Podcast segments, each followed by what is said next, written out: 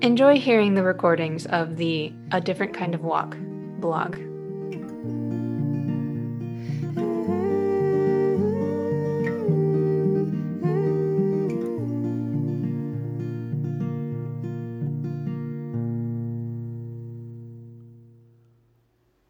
Hello. Susan and I would like to welcome you to A Different Kind of Walk. I continue to speak on the topic of death that's important for me to confront, but also important, I believe, for all of us to confront. So today's title is Death. I told you I wasn't feeling well. Pastors spend a lot of time in graveyards. No, we're not ghouls, it's just part of our ministry. For those we know well, we offer specific words of comfort and hope during memorial services and graveyard services. For those who have not opened the doors to a church in a long time, it becomes more complicated. My desire was always to be authentic and accurate to the situation. But without a relationship with the family, it could be challenging to figure out if my words about the deceased were true to the family's experience. It was always difficult to know whether or not the family was telling me their true feelings about their loved one or just what they thought a pastor would want to hear. It was hard. Sometimes got it wrong. My intuition could be clouded by my relationship with the person who had died, which was sometimes a very different relationship than the family had.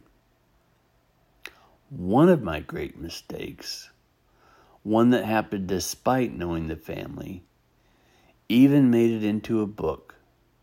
Gail Caldwell's beautifully written A Strong West Wind is a book about growing up in West Texas in the 1960s. After her father died and her mother was too frail, Gail, her sister, and I sat down in my office to plan the service. I began by asking them to randomly share words that described their father. Safe was one of the first images shared. I used it in the service. Apparently, it was not a correct statement. Gail's father had been a bit volatile, particularly during their teenage years. Despite her otherwise complimentary words about me and my ministry, Gail wrote in her book about the sideways glance she and her sister had during the service, as I said, her father was safe. Only they can answer why the word came out in our planning, but she made it clear that I had missed the mark on that one. When I read this, I smiled and learned.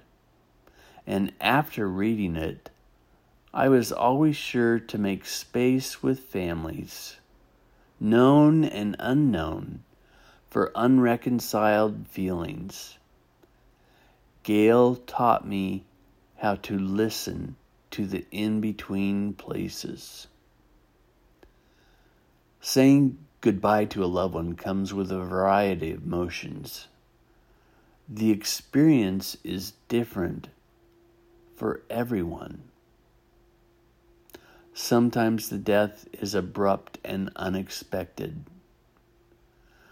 Sometimes the journey has been a slow decline with opportunities for thoughts to be shared or spoken to loved ones who do not remember.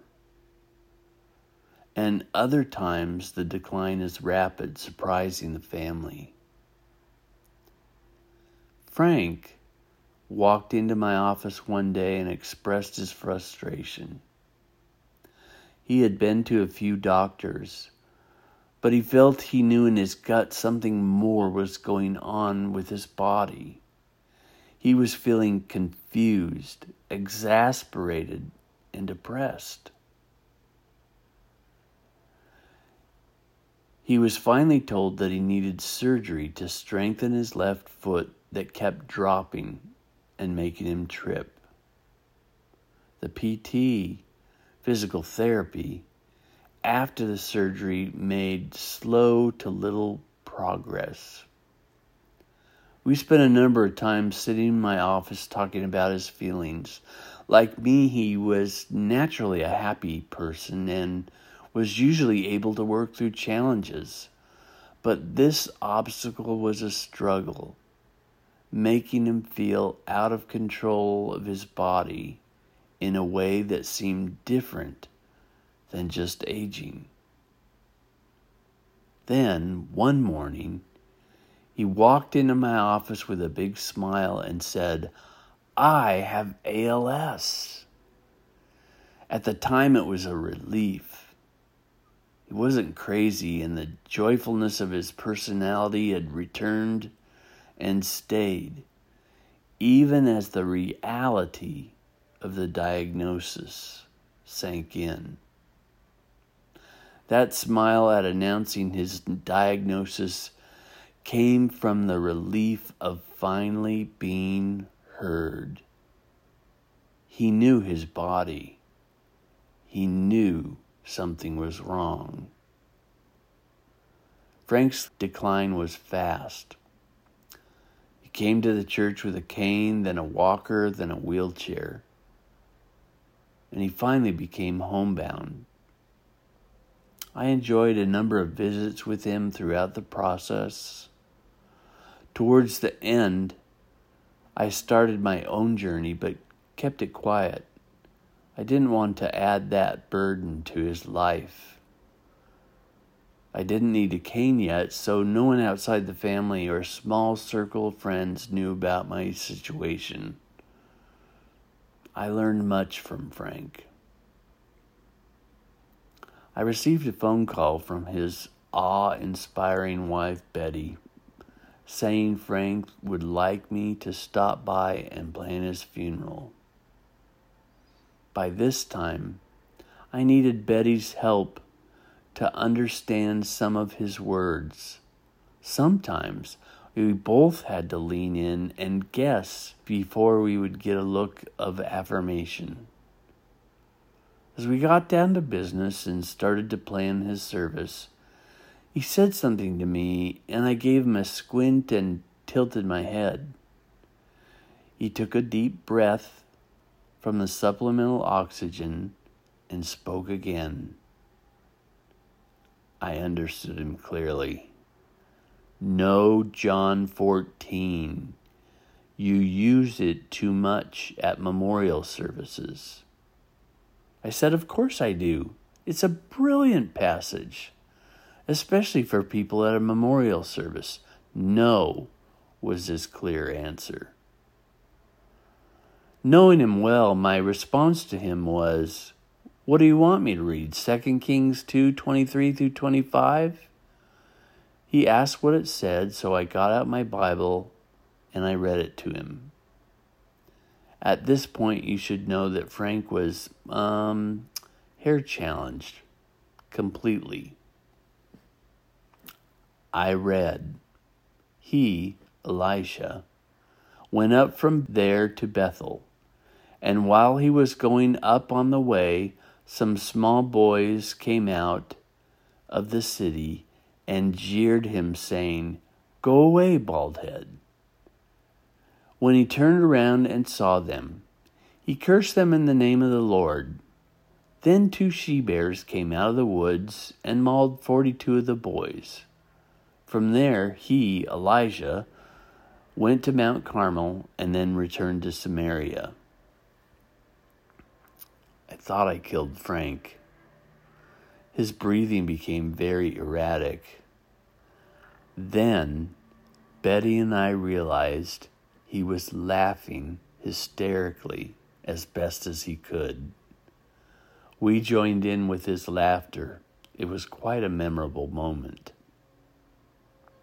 I was sad when I was out of town shortly after that when Frank died, but I give thanks for his friendship in our journey, learning together how to live well with a failing body. Mine as a quiet recipient in that journey. I have not found a lot of well known publications about what to say to a person living with a failing body. As Americans, we're taught that all things are available and possible for us, not paying close enough attention to the disenfranchised who have been taught the opposite by history and experience. As Christians, we celebrate the amazing power of God and enjoy singing, All Things Are Possible with God, not thinking about how that might sound to our friends who are living with failing bodies. God will heal you. You can fight this. Are you praying specifically for God to heal your body now? You look great. These are just a few of the comments I have heard. And if I didn't have a decent filter, I may have responded to them with a more blunt or churlish answer when I heard them. But I understand. And I know that I made the mistakes myself many times. So, what do you do for a person with a failing body? Listen. Listen and ask questions. You don't have to fix it. You couldn't fix it even if you tried. And you don't have to think positive. Just listen and ask questions, specific questions. If you're a doing type person, you could ask, I'm heading to the store. Are there some kinds of food that you find particularly enjoyable? Or maybe just stop by with a basket of Ensure and some flowers or a plant. Don't feel bad if a visit is not desired. It's not about you. It may be about exhaustion or just the need to be quiet. I will share with you that I think about death all the time. The progression was moving quickly at a couple of points. Truthfully, I thought I'd be gone by now. The pain during the day is dulled by meds, but the nights are filled with early awakenings to the burning legs, back, and arms. I adjust the bed, but there is no simple solution. Thanks to Barrett, I can now talk to the system in our house, and the light, named George, turns on, and I can do some early devotion work. Even though I plan to be cremated and tossed into the ocean off Cape Cod, I have perverse thoughts about having a tombstone put up in the cemetery with my name, dates, and an epitaph saying, I told you I wasn't feeling well. I would love to have people wander through a cemetery and come across the tombstone. Hopefully, it would bring a smile to those grieving and a burst of laughter to those who are just snooping around.